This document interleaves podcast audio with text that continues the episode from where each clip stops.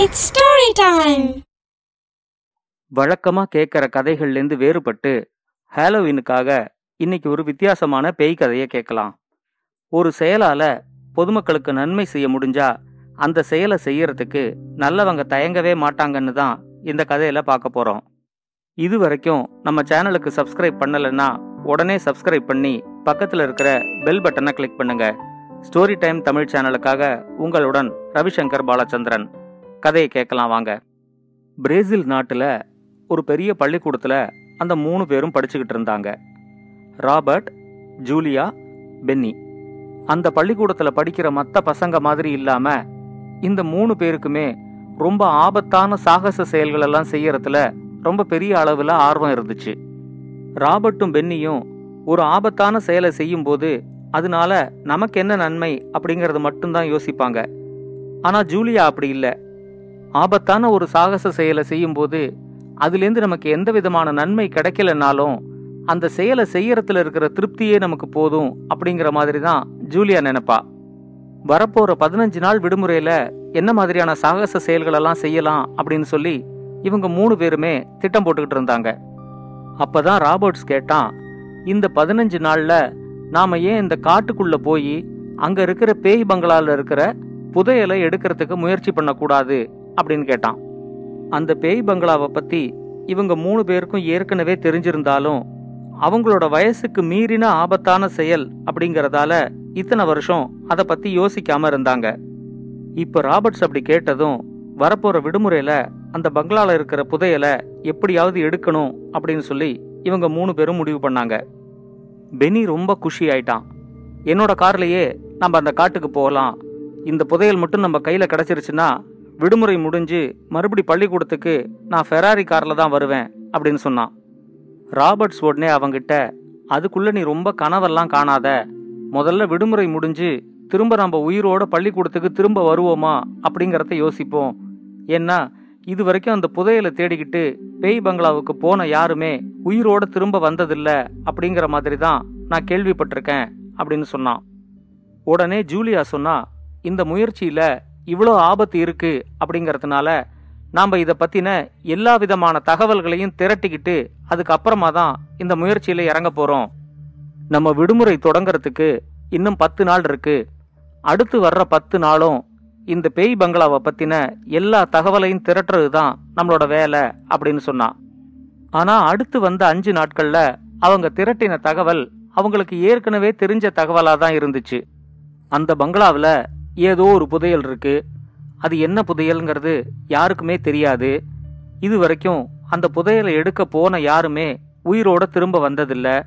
அதை மாதிரி எடுக்க போன எல்லாருமே பேயா மாறி அந்த காட்டிலே சுத்திக்கிட்டு இருக்கிறாங்க. இது மாதிரியான தகவல்கள் தான் அவங்க கையில இருந்துச்சு. ஆறாவது நாள் ராபர்ட் ஒரு வித்தியாசமான தகவலை கொண்டு வந்தான். அந்த பேய் பங்களாக்குள்ள போயிட்டு புதையல் எடுக்கிற முயற்சியில தோல்வி அடைஞ்ச ஒருத்தர் உயிரோட வெளியே வந்ததாகவும் அவர் அந்த ஊர்லேருந்து நூறு கிலோமீட்டர் தள்ளி இருக்கிற ஒரு நகரத்தில் இருக்கிறதாகவும் ஒரு தகவலை ராபர்ட் எடுத்துக்கிட்டு வந்தான்.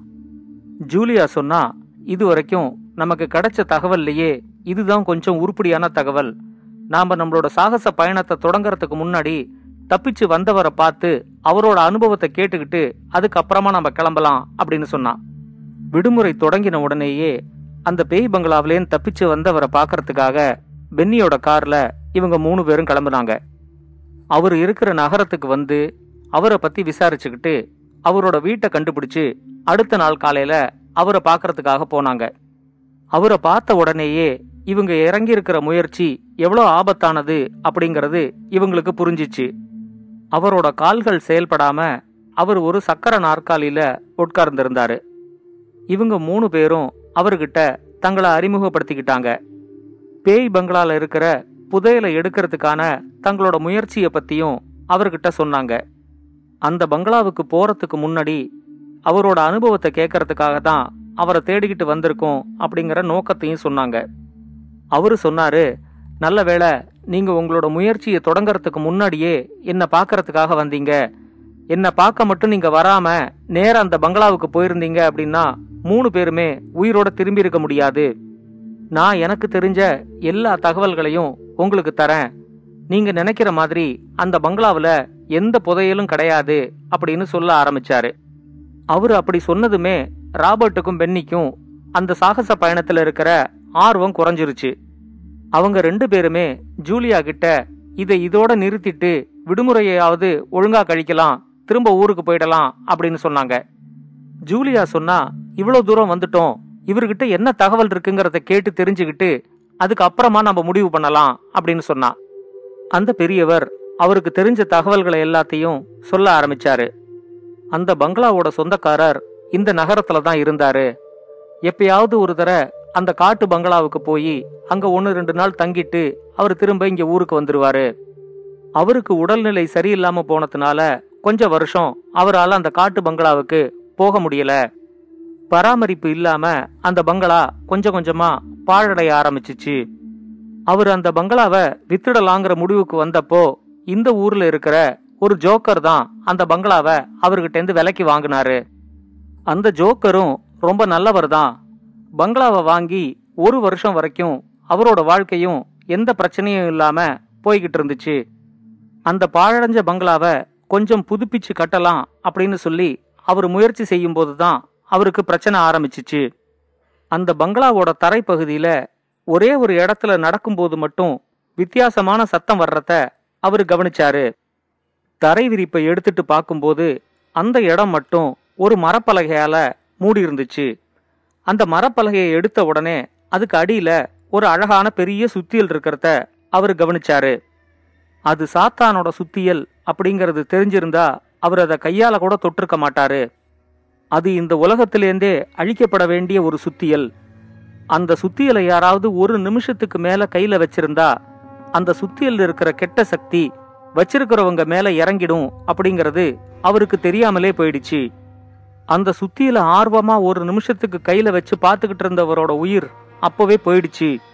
அவர் ஒரு பேயா மாறிட்டாரு. அந்த பங்களாவில் புதையல் இருக்கிறதா நம்பி அந்த பங்களாவை தேடி வர்றவங்களை எல்லாரையும் அவர் அந்த சுத்தியலால அடிச்சு கொல்ல ஆரம்பிச்சாரு.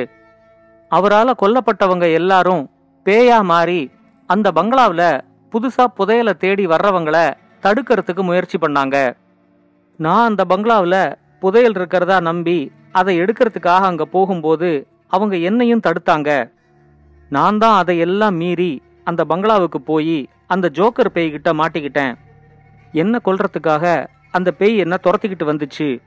நானும் உயிரை காப்பாத்திக்கிறதுக்காக வேகமா ஓடிக்கிட்டு இருந்தேன். அப்ப எதிர்பாராத விதமா அந்த பேயோட கையிலேந்து சுத்தியல் நழுவி என்னோட முழங்கால தாக்கிருச்சு. அந்த சுத்தியல் கையை விட்டு போன உடனேயே அந்த பேயோட சக்தி எல்லாம் போனத்தான் நான் கவனிச்சேன். அது அந்த சுத்தியலை எடுக்கிறதுக்காக கொஞ்சம் கொஞ்சமா நகர்ந்து வரும்போது நானும் ஒரு காலில் நொண்டி நொண்டிக்கிட்டு அந்த வீட்டை விட்டு வெளியே ஓடி வந்துட்டேன். அதுக்கு அப்புறம்தான் எனக்கு தெரிஞ்சிச்சு அந்த வீட்டுல எந்த புதையலும் இல்ல.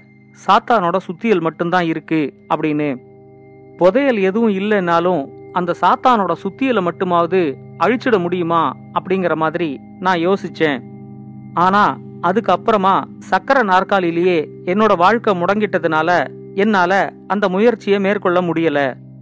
நான் சக்கர நாற்காலியில இருந்தாலும் அந்த பேய் பங்களாவில் என்ன நடக்குது அப்படிங்கிற தகவல்களை நான் திரட்டிக்கிட்டு தான் இருக்கேன்.